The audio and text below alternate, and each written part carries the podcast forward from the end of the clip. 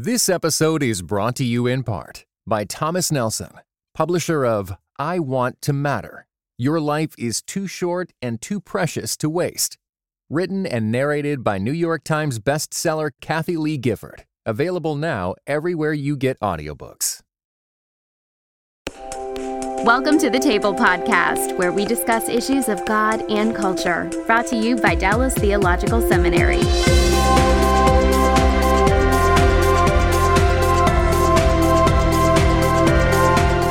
Welcome to the table. We discuss issues of God and culture, and let me welcome you to a new layout for uh, the table. Normally, you're used to seeing a big table, a big microphone, and in the background, a logo that says uh, Table Podcast. But alas, uh, as all of you know, we have been quarantined for quite some time, and we're recording during this time of quarantine. And we'll be recording remotely, and we'll be doing this with some shows in the future. So that's a little preamble to where we're headed. But our topic is actually very related to how this is all uh, coming down to you today.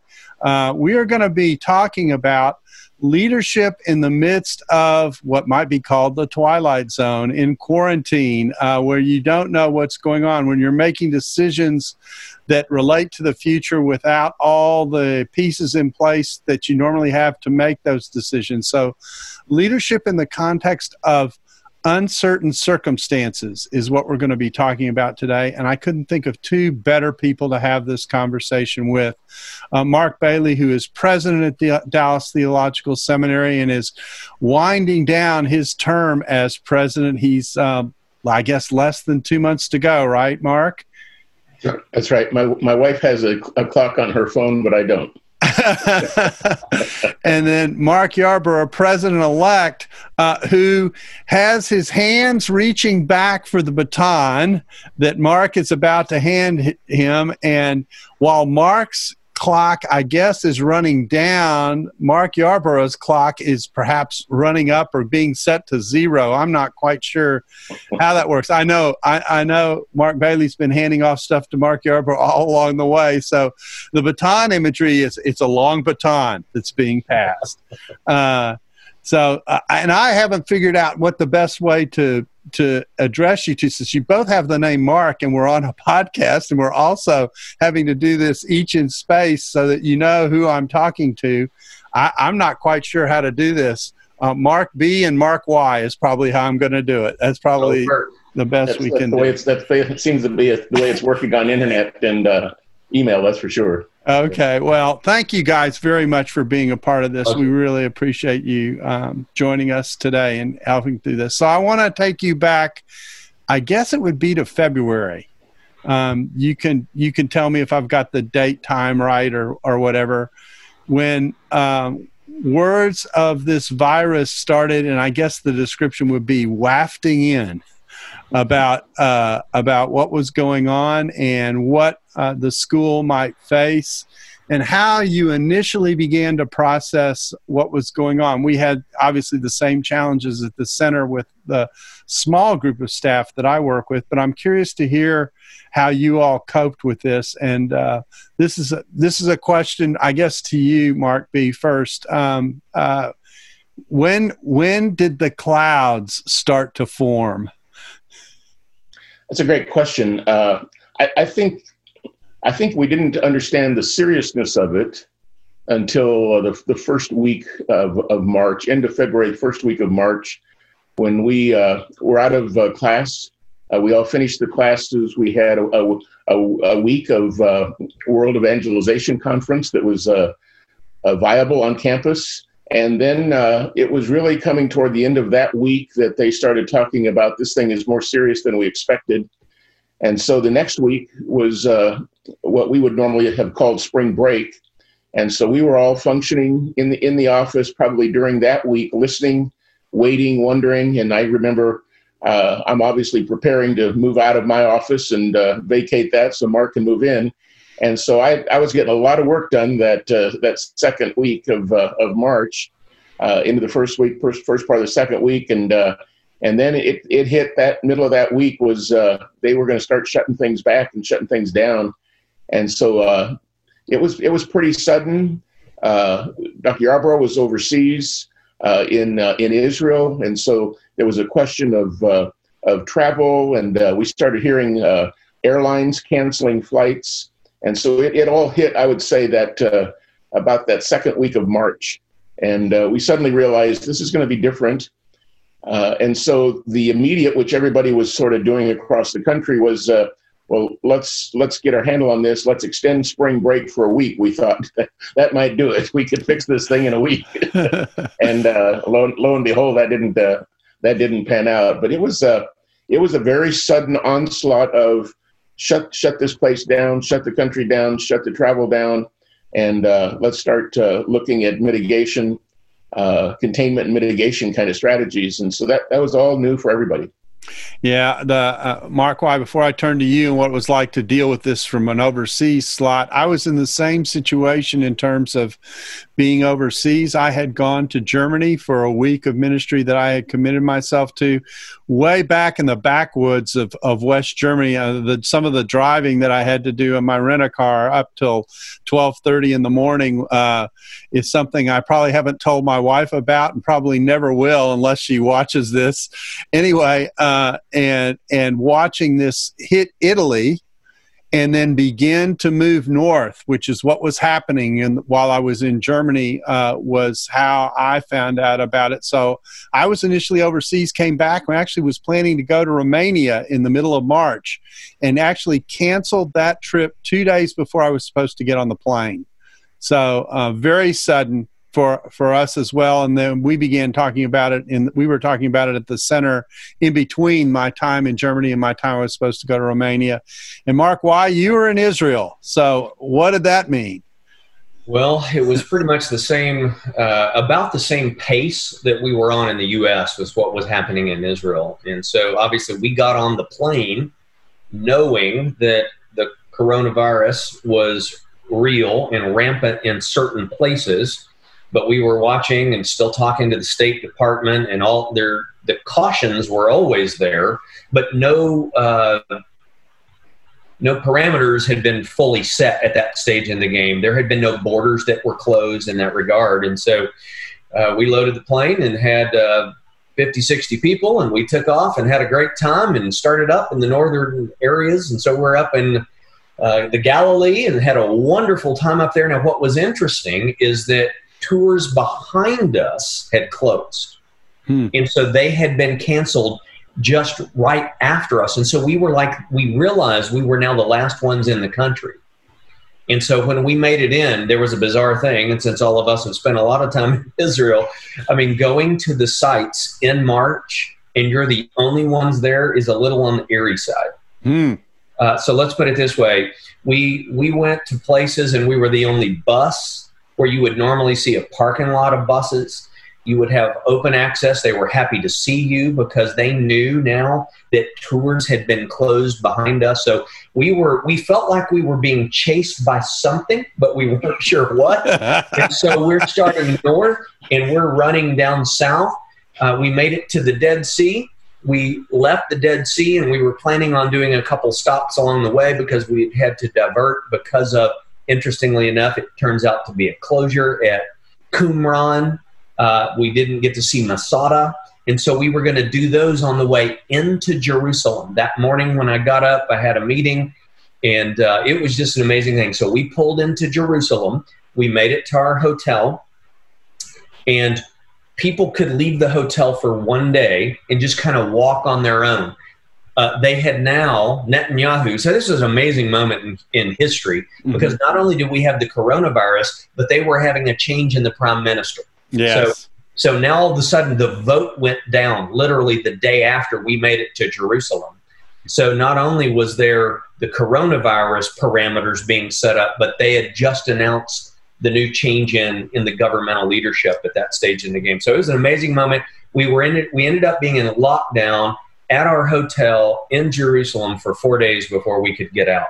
So, as I, I joked, I went into uh, uh, Bible teacher mode because we were all locked in the hotel and I didn't want people glued onto watching Fox News or CNN or just watching too much television as all this unfolds because we are in a, another country. And so it was an amazing moment, to be perfectly honest. So I was teaching sessions all day long in order to keep people occupied. I think we walked through all 66 books of the Bible. so we actually ended up being the third last plane leaving out of Tel Aviv. So we left on a Thursday morning. There was a plane that went out that afternoon, and then one that went the next morning. And then for a season, they completely locked down the airport. Oh wow! So you barely got out. I, I yeah, I, I was. I, it was pretty clear that had I gone to Romania, I might still be in Romania. Yeah. So, uh, um, anyway, a very odd time in lots of ways, and you knew pretty much immediately that this was not a very normal situation and was going to require some things. But how deep and how long it was going to run was up for grabs. So mm-hmm. that brings me to the second round of questions, and that is you all are trying to communicate with one another about what should be going on, trying to make decisions, trying to decide do we come to class or not? You know, am I going am I going to be teaching face to face with my students, or is the decision that you make going to put me in a situation where I'm online, uh, et cetera? And uh, and there you are. So I've I've shifted the time frame what went into the decision making process for that? And how did you all manage that as a group? I'm also on the board of wheaton college as you all know and they were making decisions very very quickly and and uh, and they actually formed a crisis team to deal with this. They had someone on their top level staff who the president asked okay if we you were in the corporate world what would you do? And he said, we would have a crisis management team formed immediately and we'd be off and running. And that's what Wheaton did. So what, we, what happened at Dallas? Well, that's a good question. And in fact, it's very, very parallel. We felt probably not so much as the decision making within the functionality, and I'll, I'll relate to that and then let Mark speak into that as well. But we felt there was going to be a real need for us to have a clear, uh, concise, and consistent message coming out to uh, our constituents, which includes our faculty, staff, students, board, donors, alumni, etc. So we, we appointed what we called a COVID-19 task force. We asked our uh, Dr. Uh, Ed Hiralko, who uh, heads up our marketing and communication division at the seminary, to chair that.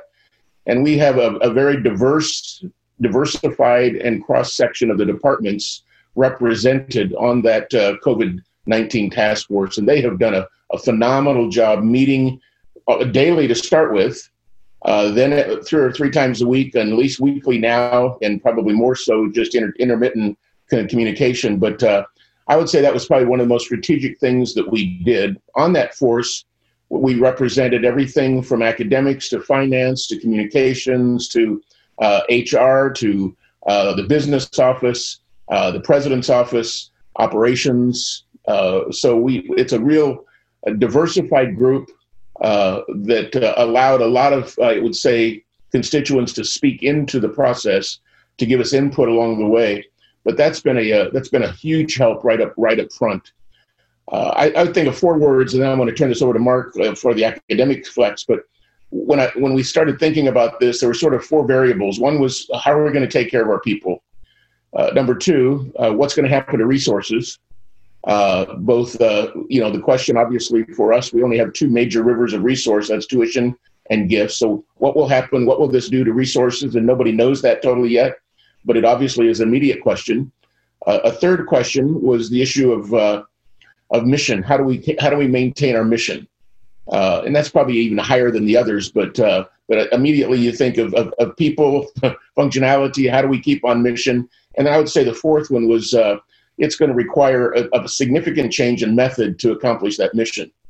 And so uh, I think back, and this has been a part of our testimony 15 years, to a conversation with a Chinese businessman in a downtown, uh, you know, dinner uh, facility at the top of a high rise in downtown Dallas, where 15 years ago we said uh, we would love to start thinking about distance education for international students.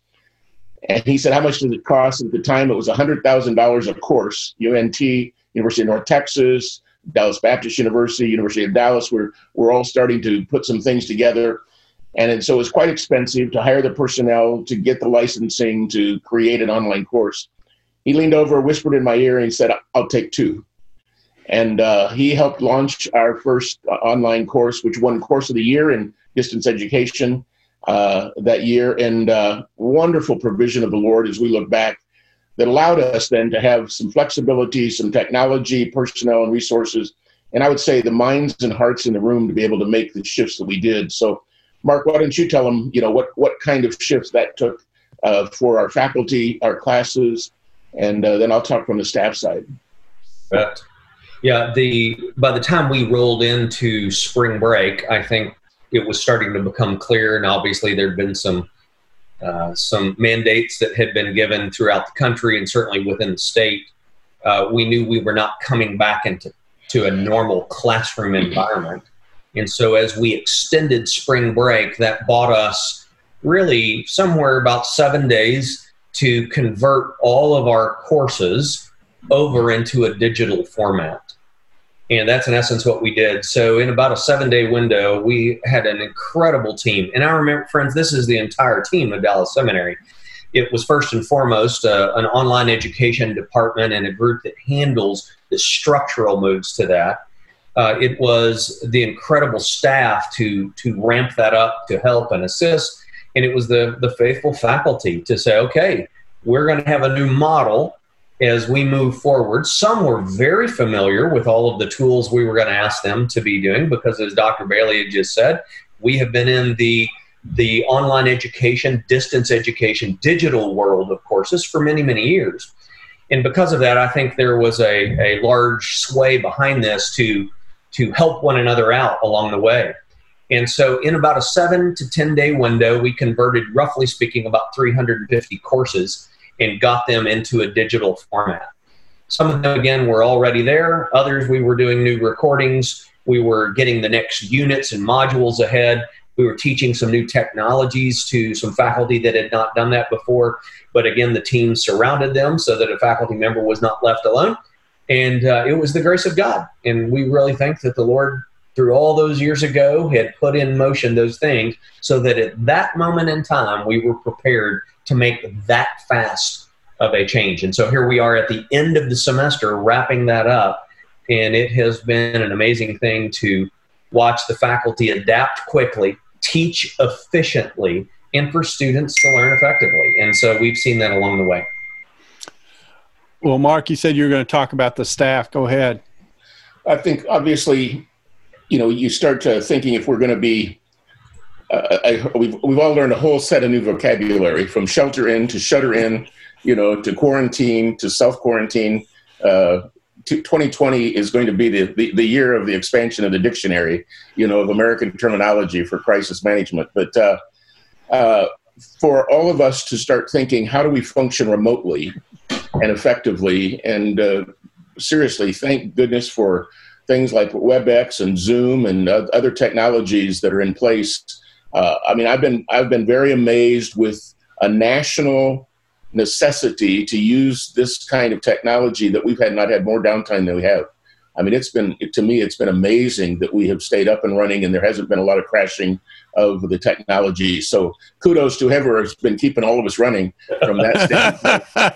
Secular, yeah. sacred, uh, you know, I'll take it from the Lord as a gift, whoever did it, and so very, very grateful. But, but what what can we do? What should we do? What have to we what we have to do from a remote standpoint with our administrative assistance, with finance? Uh, if you can imagine on the business side how do we process checks coming into the seminary when you can't come on the campus to empty that box, etc. And so the shift that that's taken to uh, not only guarantee your fiscal responsibility, integrity, accountability of uh, having at least two signatures, two eyes on the accounts, uh, the ledgers from accounts receivables to accounts payables to donor donations to paying bills, a phenomenal amount of creativity and work uh, to make that a possibility and uh, and and it, and it function well. So uh, again, from our staff side, uh, unbelievable. And and we're not. We're, if I could say this, we're not immune to the stresses that isolation causes. You know, as you've heard me talk with our faculty and our staff, I'm very sensitive. We have a number of people, just like you would in any congregation of a church or any company, who don't do well isolated, who thrive on relationships, who uh, can go into uh, depressive moments and uh, and cycles if they're not careful. And so, just trying to be pastoral with them through our departments and maintaining communication. Uh, and that's why, ironically, Zoom is tremendous to be able to see facial expressions and, and body language as opposed to just listening to a you know a phone conference. Uh, they have their advantages and disadvantages, but uh, just being sensitive to to those aspects, trying to reach out. One of the things that we've done with our staff is uh, regular chapels uh, for our students and our staff on a weekly basis, where we have a, a short message, some music, some humor, even by uh, those who are hosting it. Uh, but we've had great chapel attendance over the last month. Uh, we've had the best faculty attendance we've had in faculty meetings because uh, now everybody knows if you're there or not, and uh, so the accountability is very high. Right. You're on the big screen or not. That's exactly yeah. right. You're right. one of the Hollywood squares or not. That's right. That's right. We, we, we uh, joke between Brady Bunch and Hollywood squares, and uh, yeah, and so and, and, now we've got the Zoom background, so uh, we've got people sitting in the Millennium Falcon when they're talking, and not just their back their their their, their closets or their studies or their living rooms, but but I think just the personnel side of that, of the the need to stay in contact, communicate, encourage, uh, I see that as a major responsibility for us as leaders, departmentally, uh, all the way up to the administration, even uh, with a board, keeping the board involved. So every every memo we've ever sent out to the faculty and students, we wanted our board to see that and to know what's happening with that.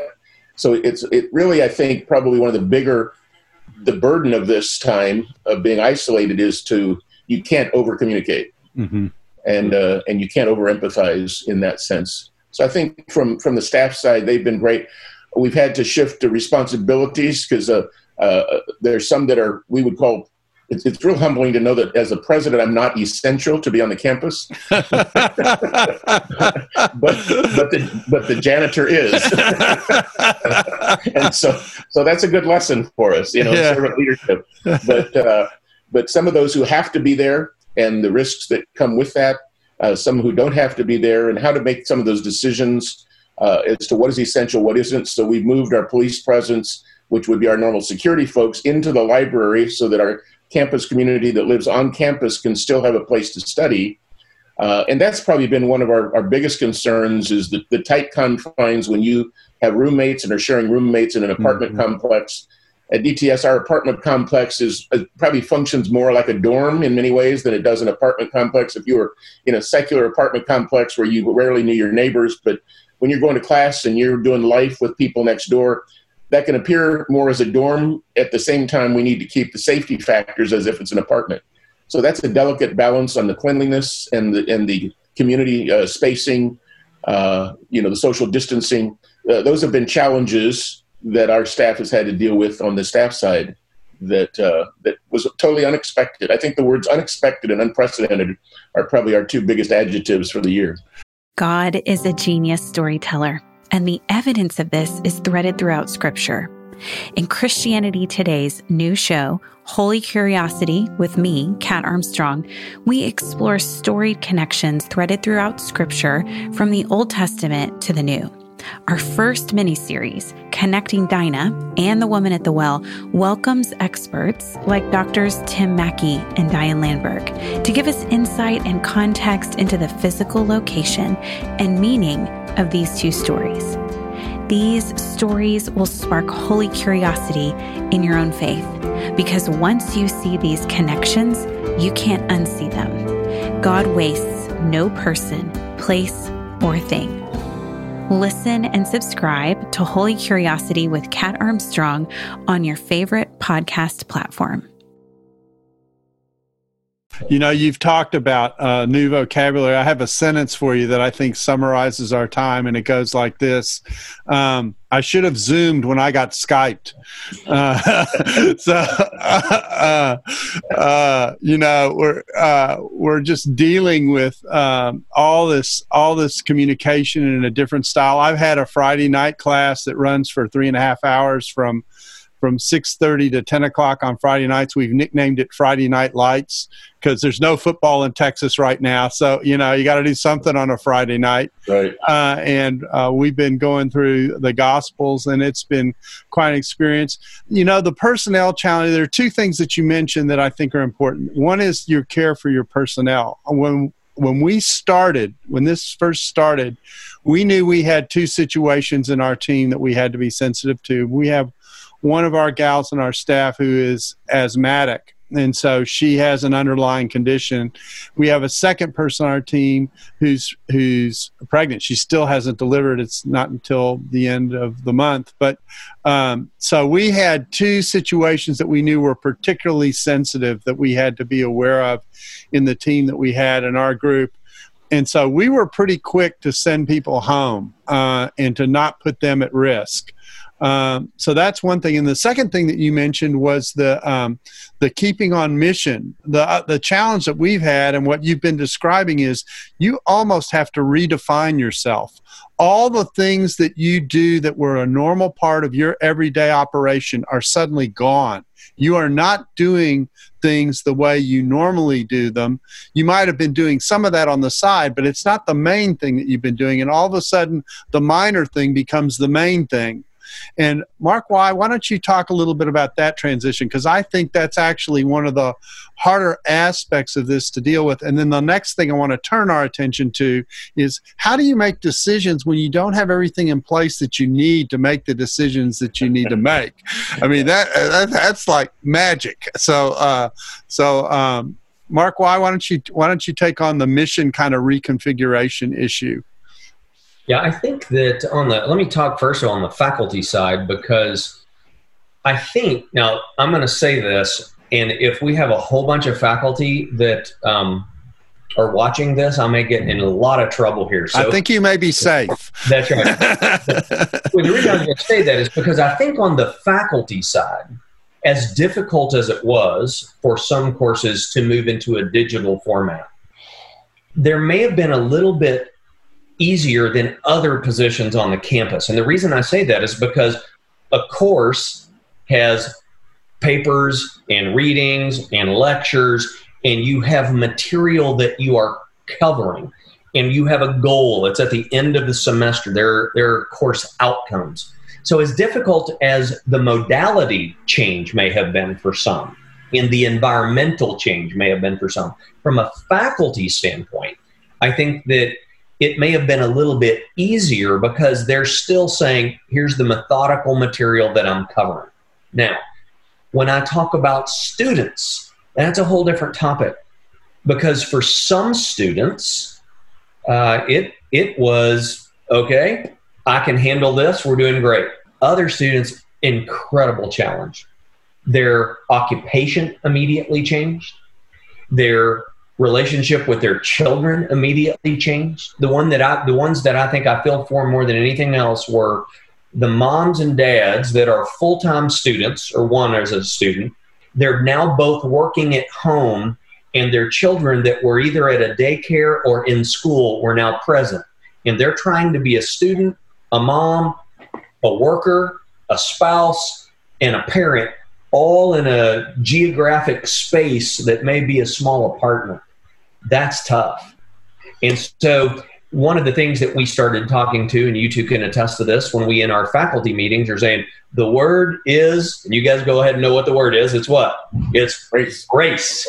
and I said that a million times because I was trying to make a point that we need to extend grace uh, in as many ways as possible to our students. Uh, we, you know, went in and instigated a pass fail for students and we've had several hundred that have taken us up on that. So I think from a faculty standpoint, it may have been a little smoother in spite of the, the pedagogical challenges. For students, depending upon who they were, it was a challenge.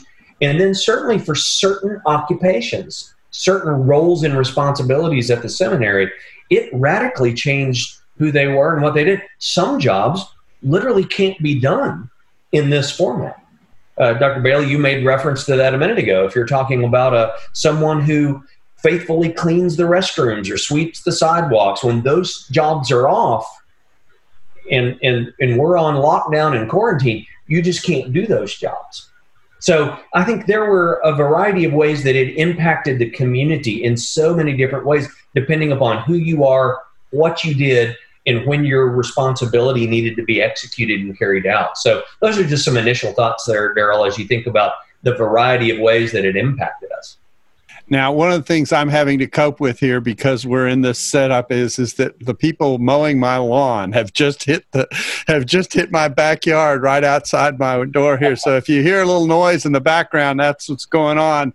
You just got to live with the result. So uh, that I mean, so I didn't I didn't pay them to do this. So, uh, um, but I am paying them, but not to do this. It's but okay. My wife had to run in the room a minute ago. I saw that. Yeah, I almost wanted to wave anyway, so so Mark B, let's talk about uh, reconfiguration, and I'll quickly just say what we at the at the center, virtually everything that we did came to a halt. What we normally do, we couldn't do our leaderboard. We couldn't do our conferences. We had to put off stuff. Everything that we normally operate, we couldn't get access to the studio where we do these podcasts everything went to ground zero with nothing to do. Well, how do you function and do what you do when you have nothing to do? So we literally have had to reinvent ourselves during the break.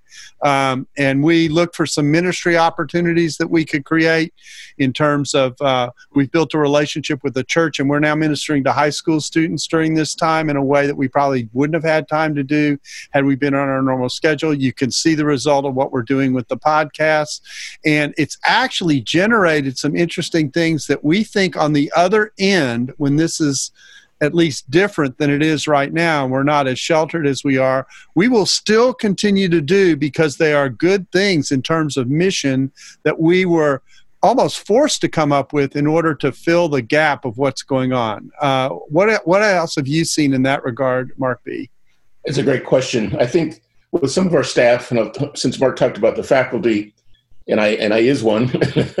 uh, I have been used to doing online classes and live classes, and so my live class shifted to an online, and that was a whole new experience to uh, take that group of people to an online format, uh, get them comfortable with it, figure out how to interact with them, meet with them uh, in Zoom, you know, during normal class times, uh, part of the time. But the advantage I had is that course was also videoed you know we had it all uh, captured. And so uh, i could have them look at lectures and then we could make do more q&a in that. So some of that flexibility creates some opportunity for the future for pedagogy you know uh, experimentation and uh, in hybrid deliveries and things like that. So like what you're saying some things we're not going to want to change you know on the, on the other end of that.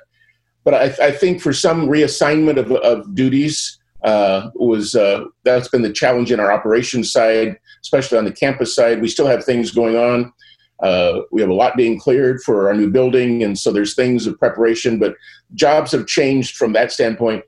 I think one of the challenges that that is facing, and you hear it on the news as well, for this first uh, what has it been, 54 days or whatever it is, uh, we've uh, we've assumed our staff can work remotely they can to a, a, certain point and they can't at a certain level.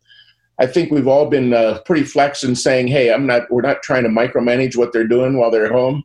Uh, if the job is getting done and uh, the projects are being done, uh, the workflow issue is going to be a long-term question. The longer we are, and so some places are saying, "How do we manage workflow without micromanaging personnel?"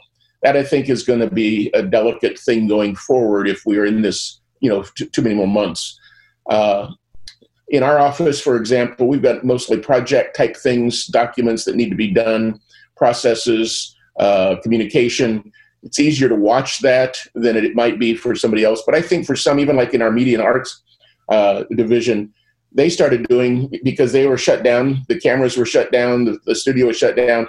So they started, you know, assigning who could come up with the most creative uh, they, they almost had a game. They did their own March Madness uh, brackets of competing ideas for creativity in media and, and, arts going forward. How do we improve the department? And so they they had a competition for new ideas in the Media Arts Center, you know, which uh, or the Media and the Communications Center, which I thought was a very creative way to manage your folks and to keep them engaged. You guys have been doing creative uh, research as well. but I think that's that's an illustration of the challenge uh, for for staff. Again, for faculty, we know what they're doing in the classroom. We know what it takes to be in the classroom. We're not worried what they're studying at home. we know that the peer pressure is uh, to be on, and the students are going to tell you if you're not. And so, uh, with faculty, we don't have to micromanage. We know from the classroom if they're doing the job or not. Uh, staffing is a whole different is a different side of that, and especially when you have bookstore staff or the, the, the coffee, you know, uh, place. Uh, those are starting to reopen at a retail level now with some of the reopening aspects of it. But those are some more challenges as far as supervisors being delicate and knowing what's going on without uh, pushing. Because as as Mark mentioned, I, have got students who uh, you know have three kids at home. All of them need to be on the computer, so you're assuming all of five all five people or four people in the family at least, or maybe five, have computers, and you can't assume that. And so, uh, and then the noise factor, the pet factor. Uh, all of us have been sort of uh, watching. It's amazing what late night television, like uh, you know, the Tonight Show, you know, what can be done in this kind of a fashion and still be entertaining enough, even though the quality is uh, less than best. On the one hand, it's amazing how the country has flexed with the limitations so, uh, so I think those are those have been some of the challenges on the staff side, and will be. I think long term, uh, you know, work work folks are are talking about how how do we manage this for the long haul if things don't open back up, and uh, if they do phase, you know, we're working on a phased approach, that, like many are, of uh, rotating staff coming back safely. But safety, security, health, cleanliness are the high priorities for the workplace. Uh, we, we may never have as clean a workplace you know, uh, you know, we may have the cleanest workplace we've ever had going forward compared to our histories because of this. But uh, we, a lot of it's that we don't know what we don't know. Well, that makes for a good transition. And Mark Y, since you're getting ready to handle the baton, I'm handing this tough question, toughest question off to you, which is, how in the world do you make decisions when you don't have everything in place that you need to make the decisions that you need to make? You know, how much wood could woodchuck chuck if a woodchuck could chuck wood? That's kind of that kind of question. So, um, how, what what have what what have you attempted to do? I think that's probably the best way to ask this question. Yeah. Uh, that's a it's a great question, Darrell, and there's a lot of metaphors. Uh, one of the ones that I've been using is I feel like we are we're flying a plane without instrumentation. And I was talking with a friend of mine that happened to be a pilot, and he said, "Just wait till you hit the cloud bank. you know, it's it's great as long as you can see the horizon." But the problem is, is when you go down and you find yourself in the clouds, and then you're flying without instrumentation. That's a scary place to be. I think that uh, I'm going to use some some statements that when we hear them, we just kind of go, "Well, of course," But I do think that this has forced me personally, so I'm going to be a little transparent here. Um, my prayer life has gone up. Uh, you know, it's one of the, the great challenges that Scripture teaches us that it is the good thing about pain. It reminds us of how dependent we are upon the Lord. And I think it's safe to say, um, I know with the three of us, and I can certainly know in terms of the discussions that Dr. Bailey and I have had together, uh, it has forced us to pray more. Uh, it has forced levels of communication maybe that weren't present. I think that's a great thing. Uh, it forces you to to state, restate, and then maybe overstate so that clarity um, is in front of us. Uh, one of the things that I have uh, enjoyed, if I can use that word, uh, in the last six weeks of not just it's forced me to pray more, but it has it has shown me again the value i'm not saying that i didn't know this but it has reminded me of of the value of collegiality and a team approach to um, talking about um, getting the input of other people. I mean, you know, the, the old adage of out of the Proverbs of a cord of three strands is not easily broken. Well, there's some level to that of saying that having the input of others is is invaluable and i don't always see things the way that other people see it and jennifer can tell you my wife can tell you that she does not always see things the way i see it and so i think that this has helped and so when i've looked at the value of our executive committee dr bailey i think you would agree with that the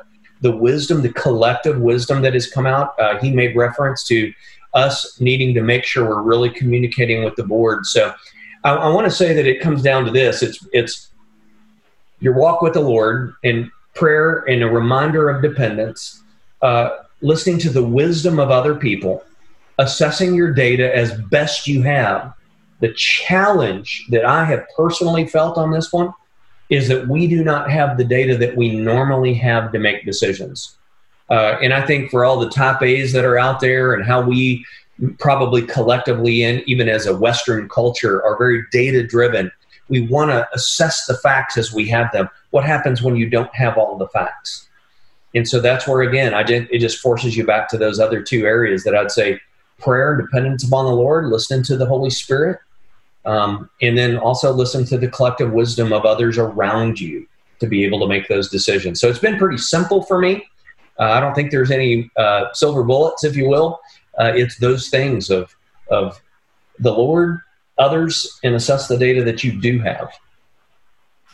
So as you look ahead, and this is probably our last time for our last question um, of for this. Um, as you look ahead, I'll let each of you speak to it. Um, where where do you feel like we're sitting? In other words we have we have a little better read on where we are than probably we were six weeks ago. I think that's fair. We have a better understanding of much of what we're dealing with but we're still not out of the woods. We have a little bit of a feel for the way in which the institution has continued to run in the midst of this uh, uncertain period. The way in which people have responded to us, and my sense is, is that people have been actually pretty generous to us as as an institution in terms of the way they've dealt with what they're dealing with in the midst of their support for us. Um, that kind of thing. Um, where do you feel like we're sitting as you look ahead and and uh, and and although things are changing and not changing at the same time, I mean, we're opening up. That's a change, but we're still dealing with the uncertainty that we've been dealing with to a great degree. Um, how do you how do you how do you work that and how do you work that as a team and i do want to take a second to give a shout out and that shout out is to ed Harelko and the and the team that uh, ran the task force, he literally dove into a black hole at the beginning of this thing. I mean, he, I would sometimes try and communicate with him, and I'd get one sentence back, and he'd ask for understanding, and I got it. I mean, you know, um, but uh, you know that group um, of support and the IT team, which helped us turn around in two seconds on the blink of an eye. They've been terrific. The team that cleans the buildings which were be- and they were being asked to clean certain buildings every two hours. You know, uh, there's just a lot of unseen. It, it's unseen people who often work unseen, but are really in many ways essential to making us work. Yeah, who right. ended up being very visible and transparent. Their presence was transparent to everyone, which and, and it, and it's a it's actually a great opportunity to say thank you very much for making this all possible. The stuff that you do see from the people who you don't see. Yeah let me, let me go back to i think you asked the how question you know and then i want to speak to the what issue. Mm-hmm. for me personally just being vulnerable as well the words that have come to my mind uh, with with this kind of limitation it is uh, a phrase that's it's called me it's caused me to revalue my priorities. And what i thought was important isn't that important. All, all of us obviously miss the nba march madness everything we enjoy about sports you know and maybe theater as well. It's it's amazing how non-essential and for me it was a reminder that the lord's list of uh, what it takes to be content is much shorter than mine and uh, when you start paring it down and keep scratching off everything that he doesn't have on his list that I had on my list, uh, that's humbling. And uh, but the issue of uh, I really can be content. Is this I can be happy, and I'm in a great situation with my wife and our house and our home, and uh, you know we've had everything hit hit the ceiling or, or hit the fan uh, in, here in the spring in terms of a, a new roof, an air conditioner, a a garage door opener, a root canal. It just, it just has. At the same time, it's been wonderful to just work and walk through those together. And our prayer time uh, has increased, our devotional time, uh, together. We've always done those pretty separately. We're doing more of that together uh, at night now with using Paul Tripp's book, New Morning Mercies, which I amazed how providential his selections are in that book for this time of the year, even mm-hmm. coming through the Easter, Holy Week, etc., and in our present crisis. And he's a wonderful writer. So I think that issue, and then the question of where does peace come from? Uh, how, how can I be at peace in, un, in unknown circumstances? And that relates then to your question of how do we plan for the unknown? And, uh, and I think at that point, wisdom, as Mark said, with a team of people, wisdom's found in a multitude of counselors. Get, get all you can get from all the right people you can get it from, besides your primary source, which is the Lord, the Spirit, and the Word. And then, uh, and then I would say you have to create some multiple scenarios. You'll have to think of uh, some okay if this happens what would we do? What are what is what's the prog you know the prognostication of the what ifs? And what would we do if? And to think through those kinds of things as best you can without as mark said without having the data in front of you that you'd like to have it before you make the decision. How do you how do you anticipate without becoming reckless how, how do you uh, how, do you make good decisions for good preparation uh, and and for the inevitables. And uh, and so I think that's that would be a, a, quick answer or a long answer to a quick question uh, from that standpoint. But uh, but I think that, that that walking with the Lord just for the sake of personal perspective, so that we're not rattled, we're not worrying in the wrong sense of that word. Our concern is legitimate and it's not anxiety. And uh, and then say, you know, we're doing the best we can do with what we've got, and, and take it. But I also uh, for me, the history, one of the principles of the Old Testament, uh, I love it. David, when he's in the Valley of Elah, he had he had the faith that God could take care of the giant because how God had taken care of him in the previous, you know, circumstances. With the lion, the bear, I can take care. I can take care of this guy as well. The history of what God has done at Dallas Seminary, the history of what God has done in our own personal lives. There's a faith factor there that this isn't the end. This isn't the way it's going to finish God's seen us through those kinds of days. God can see us through these kinds of days. And the mission can still continue. The institution may change and has to change in the times, but the mission can still be fulfilled in the ways God wants it to be fulfilled uh, at, all along the way. And so that faith of God having worked through our history is a faith builder for me for future. Mark Y? Get the last word on this. How how would you uh, how would you think about this? And I I, I do want to uh, just repeat the shout out to the to the staff that uh, normally goes unacknowledged and unseen, as well as to the supporters of the seminary who have continued um, to come forward on our behalf, for which we are most appreciative. Darrell, I think Mark and I would both join you in that. We we we applaud uh, our faithful, faithful team that we are honored to work with, uh, those that are seen, those that are unseen. Uh, we've watched uh, the fruit of the Spirit at work in the lives of those that we are privileged to walk with. And that includes those that are employed at Dallas Seminary, those that teach at Dallas Seminary, and those that stand with us. So we join you in that.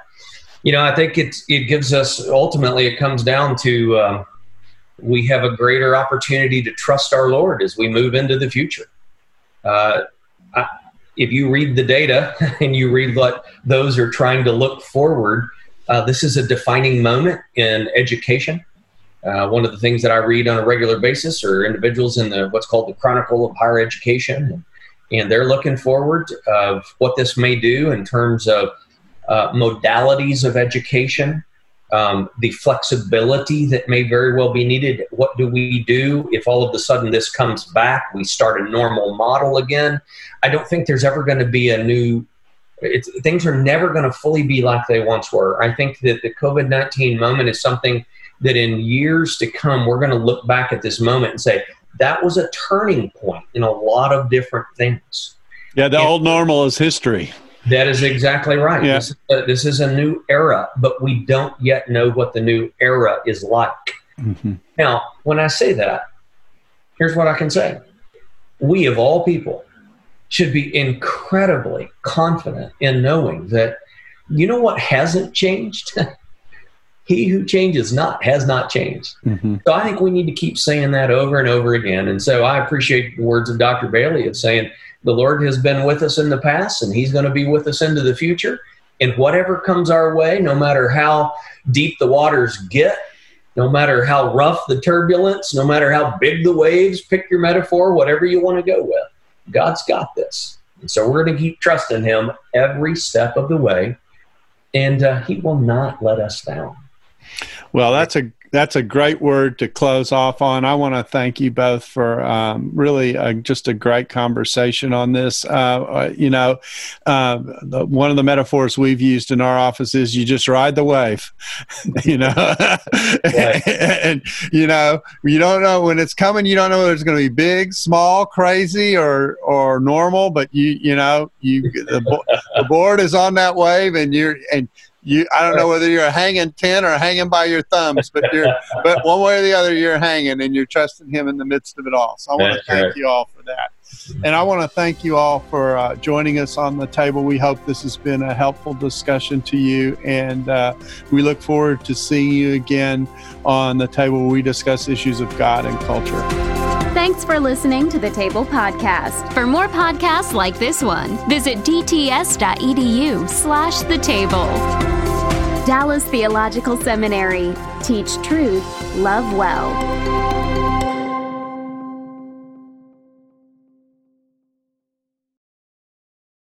This episode was brought to you in part by Just These Guys, you know? A pastor and a psychologist team up to break down scripture and psychology, empowering you to transform by the renewing of your mind. Listen today at justtheseguys.podbean.com or wherever you get your podcasts. Just these guys, you know?